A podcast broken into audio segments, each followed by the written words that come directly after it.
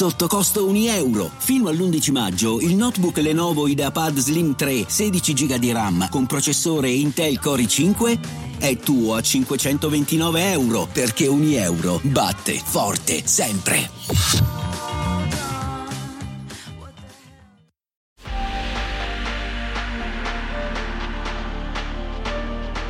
I videogiochi sono creature complesse e studiarne le origini è il modo migliore per comprenderli a fondo.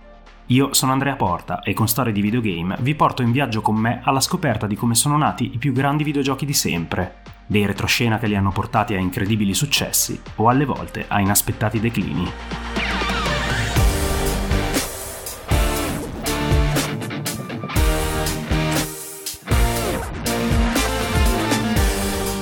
Corre l'anno 1996 e all'interno degli uffici di Konami Computer Entertainment a Tokyo c'è aria di cambiamento. Fondata nel 1969 come compagnia di riparazione e noleggio jukebox, l'azienda ha visto una rapidissima ascesa nella golden age delle console 8 e 16 bit e ha già nel suo portfolio alcune saghe di enorme fama e successo.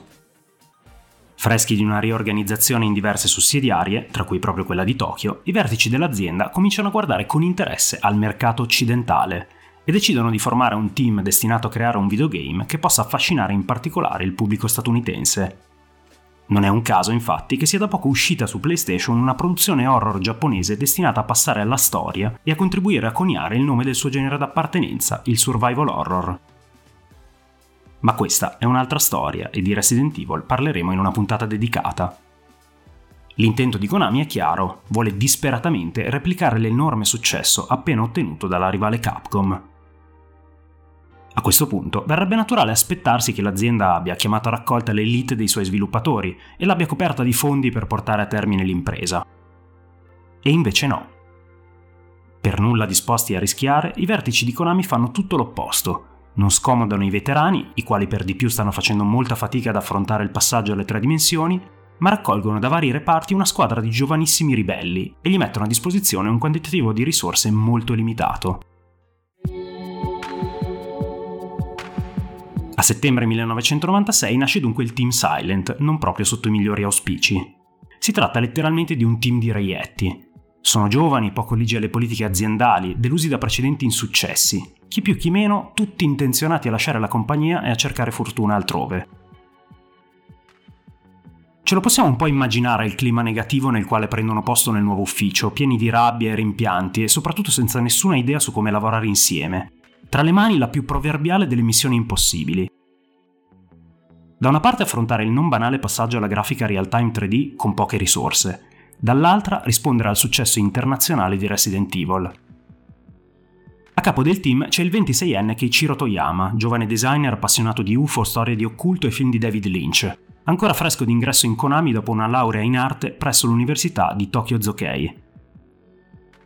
Di esperienza ne ha poca, ma in Konami si è già distinto per velocità di apprendimento e a differenza di molti altri è più che pronto ad abbracciare il passaggio alle tre dimensioni. Paradossalmente, pur subendo un certo fascino per il mistero, Keiichiro è molto impressionabile e piuttosto disgustato dagli horror classici. Proprio per questo, tra i concept ancora senza nome che gli vengono proposti, sceglie di lavorare con uno stile più affine al thriller psicologico, dove sia possibile suggerire l'orrore più che mostrarlo a scena aperta. Inoltre, pur conscio che la produzione dovrà rispondere a dei canoni molto specifici per interessare il pubblico occidentale, Toyama decide di fare totalmente di testa propria e punta su una trama il più possibile lontana dai canoni dell'horror d'azione. Queste prime decisioni, prese quasi inconsciamente e per motivi per lo più personali, avranno delle conseguenze enormi su tutti gli aspetti fondanti della saga di Silent Hill. Come spesso succede con le opere migliori consegnate alla storia, e non solo nel campo del videogioco, la strada per il Team Silent non è tutta in discesa. I primi mesi sono anzi estremamente complessi, con Toyama che non si sente all'altezza del compito e addirittura arriva a chiedersi se l'idea di metterlo a capo del progetto non sia stata un terribile errore. La sensazione di essere dei reietti sembra concretizzarsi per il Team Silent e dall'esterno nessuno sembra pensare che possano produrre qualcosa di buono. Anzi, è molto probabile che per diverso tempo i vertici dell'azienda si siano completamente dimenticati della loro esistenza. La prima defezione arriva quasi subito, con il compositore della colonna sonora che, poco convinto dal resto del team, chiede un trasferimento e lascia il progetto. Eppure c'è almeno una persona in Konami che è pronta a scommettere sulle idee di Toyama. Poco dopo l'abbandono del compositore originale, un giovane vestito da rockstar bussa infatti alla porta dell'ufficio. So che state lavorando a una nuova produzione e che avete bisogno di qualcuno che si occupi delle musiche. Vorrei partecipare. Se c'è qualcuno qui dentro che può comporre delle musiche adatte a un horror, quello sono io. Toyama inizialmente è sorpreso dalla faccia tosta del nuovo arrivato, ma decide di metterlo alla prova. Quel giovane e molto sfacciato compositore è Akira Yamaoka e si metterà subito al lavoro con grande foga, prendendo ad ispirazione niente meno che la colonna sonora di Twin Peaks composta da Angelo Badalamenti, alla quale affianca la sua personalissima impronta industrial, fatta di suoni graffianti che sembrano davvero uscire da un'industria pesante.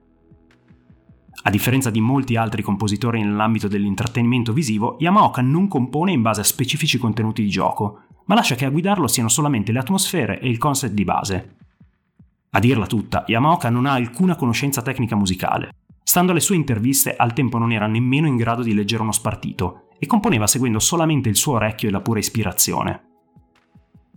Il risultato, contro ogni aspettativa, è una delle colonne sonore riconosciute oggi tra le più memorabili e influenti di sempre nel campo del videogioco.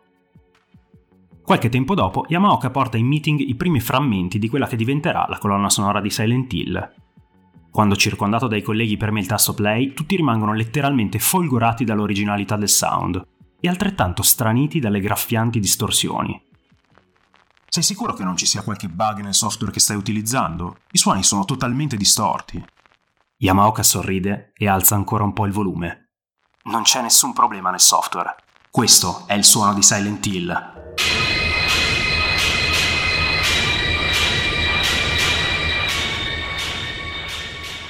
Effettivamente, affiancata alle sequenze di gioco e agli storyboard dei filmati, quella cacofonia comincia ad avere un senso e a trasmettere forti emozioni al team. Hiring for your small business? If you're not looking for professionals on LinkedIn, you're looking in the wrong place. That's like looking for your car keys in a fish tank.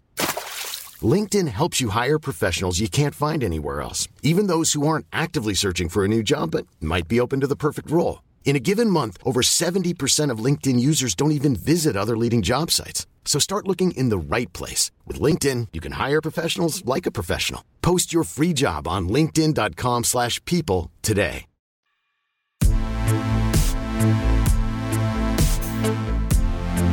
Yamaoka non è l'unico che inizia a vedere del buono nel progetto.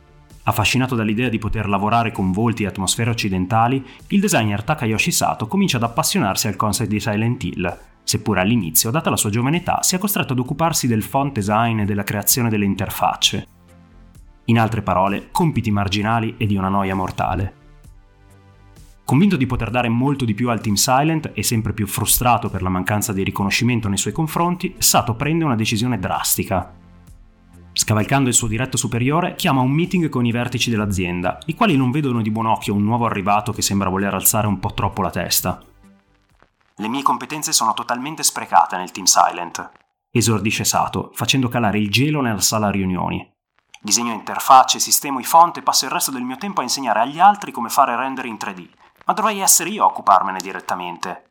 I superiori non sono affatto convinti da questo esploit e cosa le fa pensare alla sua età di essere pronto a dirigere i filmati di uno dei nostri progetti, Takayoshi-san? Chiede uno dei boss. Sato sperava proprio in questa domanda. Senza nemmeno rispondere, fa partire un video in tre dimensioni che ha preparato a casa nel corso di diverse notti insonni. Dura solo 4 secondi, ma la qualità è indiscutibile. Quando esce dalla sala riunioni e chiude la porta, può finalmente appoggiarsi alla parete e tirare un profondo sospiro di sollievo. Da quel giorno inizierà ad occuparsi della modellazione dei personaggi principali e dei filmati di gioco. La sua battaglia per farsi rispettare è tuttavia appena all'inizio. Di lì ad un anno dovrà nuovamente scontrarsi con i vertici dell'azienda, quando questi cercheranno di mettergli sopra un supervisore più anziano, che Sato rifiuterà categoricamente. Il risultato è che si troverà a dover realizzare tutte le sequenze filmate di Silent Hill completamente da solo. Da quel momento e fino all'uscita del gioco viverà letteralmente in ufficio e dormirà molto poco. Solo di notte, infatti, riesce ad avere libero accesso agli oltre 150 computer che gli servono per effettuare i render. Sebbene in mezzo alle avversità, il Team Silent si fa sempre più numeroso e unito, via via più forte dei talenti artistici e creativi delle sue figure chiave. Tra queste c'è Masahiro Ito, che si unisce alla squadra nel 1997. All'epoca solo 25enne, Ito inizia ad occuparsi del design delle mostruose creature che il giocatore incontrerà nell'esplorazione della città di Silent Hill, e in parte seguendo la guida di Toyama decide di allontanarsi dai canoni dell'horror classico. Sceglie quindi di partire sempre da soggetti umani, applicando una distorsione organica che trova radici in uno dei suoi artisti preferiti, Francis Bacon. In alcuni casi segue fedelmente le richieste del game director, ma sempre più spesso dà libero sfogo alla propria immaginazione. Curiosamente, la sua creazione più famosa apparirà solamente nel secondo capitolo della serie. Pyramid Head è la perfetta rappresentazione del desiderio di espiare le proprie colpe insito in ognuno di noi, e forse proprio a questo si deve il suo successo come figura iconica dell'horror. Un'altra particolarità di Masahiro Ito è il fatto di essere uno dei pochi membri del Team Silent ad avere una buona conoscenza dell'inglese e ad avere un profilo Twitter, tramite il quale si farà spesso portavoce, raccontando retroscena dello sviluppo della saga. Man mano che la squadra si affiata, Silent Hill comincia a prendere forma e le sensibilità del team di sviluppo ne delineano le caratteristiche principali. Una di queste è la capacità di trasformare i limiti tecnologici dell'epoca in tratti distintivi dell'esperienza. Uno su tutti, la nebbia, che ammanta costantemente gli spazi esterni. Da una parte maschera efficacemente la limitata capacità di calcolo della prima PlayStation, dall'altra conferisce a Silent Hill un'atmosfera unica nel suo genere, dove la paura dell'ignoto trova la sua massima espressione nel campo del videogame. La costante sensazione di pericolo e inadeguatezza viene accentuata dai movimenti non certo fluidi del personaggio principale. Anche in questo caso, una mancanza tecnica trova una perfetta giustificazione narrativa, contribuendo a far sentire il giocatore assolutamente inadatto ad affrontare i terrori della città avvolta nella nebbia la prima apparizione pubblica di Silent Hill avviene nel 1998, presso l'Electronic and Entertainment Expo, al tempo ospitata dalla città di Atlanta in Georgia, un palco perfetto per attirare l'attenzione del pubblico occidentale.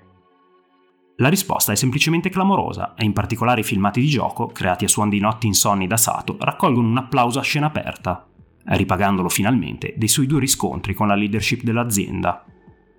Konami si convince di avere tra le mani un potenziale blockbuster gli investimenti per la campagna marketing vengono immediatamente aumentati e Silent Hill appare presso diverse altre expo del videogame, raccogliendo sempre più consensi da parte della critica.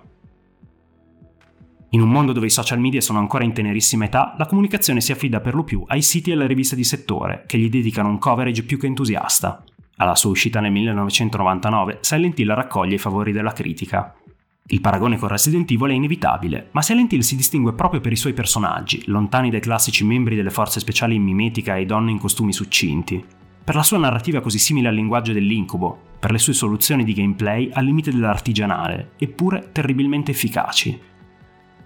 Venderà oltre 2 milioni di copie ed è ancora oggi celebrato come uno dei massimi esponenti del genere survival horror. Dalle ceneri di un team di reietti è nata una squadra di superstar dello sviluppo del videogame, capaci di compensare la mancanza di esperienza con talenti straordinari e una voglia inarrestabile di emergere. Silent Hill è un cocktail unico nel suo genere, proprio come lo sgangherato ma talentuoso team che gli ha dato vita. Non è un caso che le sensazioni di gioco a partire dai macchinosi movimenti del personaggio non siano certo parte della memoria collettiva del gioco, quanto piuttosto la potenza dello scenario, la soffocante sensazione di oppressione, quell'orrore che costantemente striscia a pochi centimetri fuori dal nostro campo visivo. Tutti questi elementi troveranno massima espressione nel secondo capitolo, all'unanimità considerato il punto più alto della saga. I lavori su Silent Hill 2 cominciano quasi subito, ma Keiichiro Toyama decide di non prendervi parte. La verità è che la leadership per la quale non si era sentito tagliato sin dall'inizio l'ha logorato e il successo di Silent Hill non lo salva dal dubitare profondamente delle proprie capacità. Desideroso di una ripartenza, si unirà a Sony Japan Studio e dopo qualche tempo si dedicherà alla creazione di una saga horror tutta sua, quella di Siren. Buona parte del team Silent rimarrà comunque unita, perlomeno fino all'uscita del quarto capitolo, in seguito al quale la saga di Silent Hill cambierà profondamente e non per il meglio, passando nelle mani di team di sviluppo occidentali. Ciononostante, l'eredità lasciata dalla città avvolta nella nebbia è ancora oggi fortissima. Basti pensare all'Otherworld, la rugginosa dimensione alternativa che si manifesta già a pochi minuti dall'inizio, destinata a diventare non solo uno dei tratti più caratteristici della saga, ma anche uno degli elementi visivi che ancora oggi ritroviamo spesso in film e serie tv di successo, non ultima Stranger Things. Si potrebbe pensare che si sia trattato di un gioco sviluppato da un'elite di veterani dell'industria e con grossi budget. Ma la verità è che quella della nascita di Silent Hill è la storia di un gruppo di ribelli innamorati delle proprie idee al punto da sacrificare tutto pur di vederle realizzate. E proprio quel credo incrollabile, quell'ossessione palpabile sono filtrati nell'opera stessa, definendo e plasmando non solo una pietra miliare del survival horror, ma anche uno dei videogame più influenti della storia.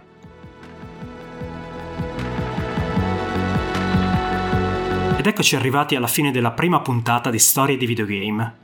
Io spero che vi sia piaciuta, nel caso vi invito a seguire il podcast. Se invece volete scambiare con me qualche impressione o qualche commento, mi trovate su Instagram come Storie di Videogame. Oppure potete scrivermi per email all'indirizzo storiedivideogamepodcast.gmail.com Grazie dell'ascolto e alla prossima puntata.